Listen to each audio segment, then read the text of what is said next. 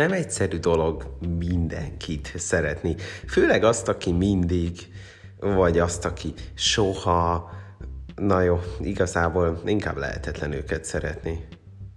Aki pedig nem szeret, az nem ismerte meg Istent, mert Isten szeretet. 1 János 4.8.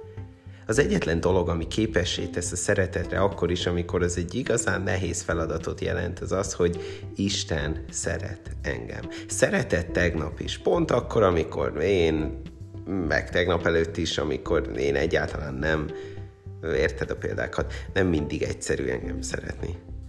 A vasárnap lehetőséget ad arra, hogy az életem átformálódjon. Minél többször átélem Isten szeretetét, annál inkább képes leszek majd másokat szeretni.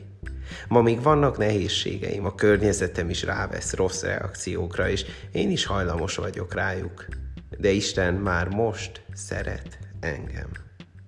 Hogyan szerethetném ma azokat, akik körülöttem vannak? Ki az, aki egyedül van? Aki mellettem ül, de nem hozott magával kaját? Akit épp leszholtak, és nem tudja, mit kezdjen a kapott kritikával? Isten olyan helyzetekbe fog ma vezetni téged, ahol tovább adhatod a tőle kapott szeretetet.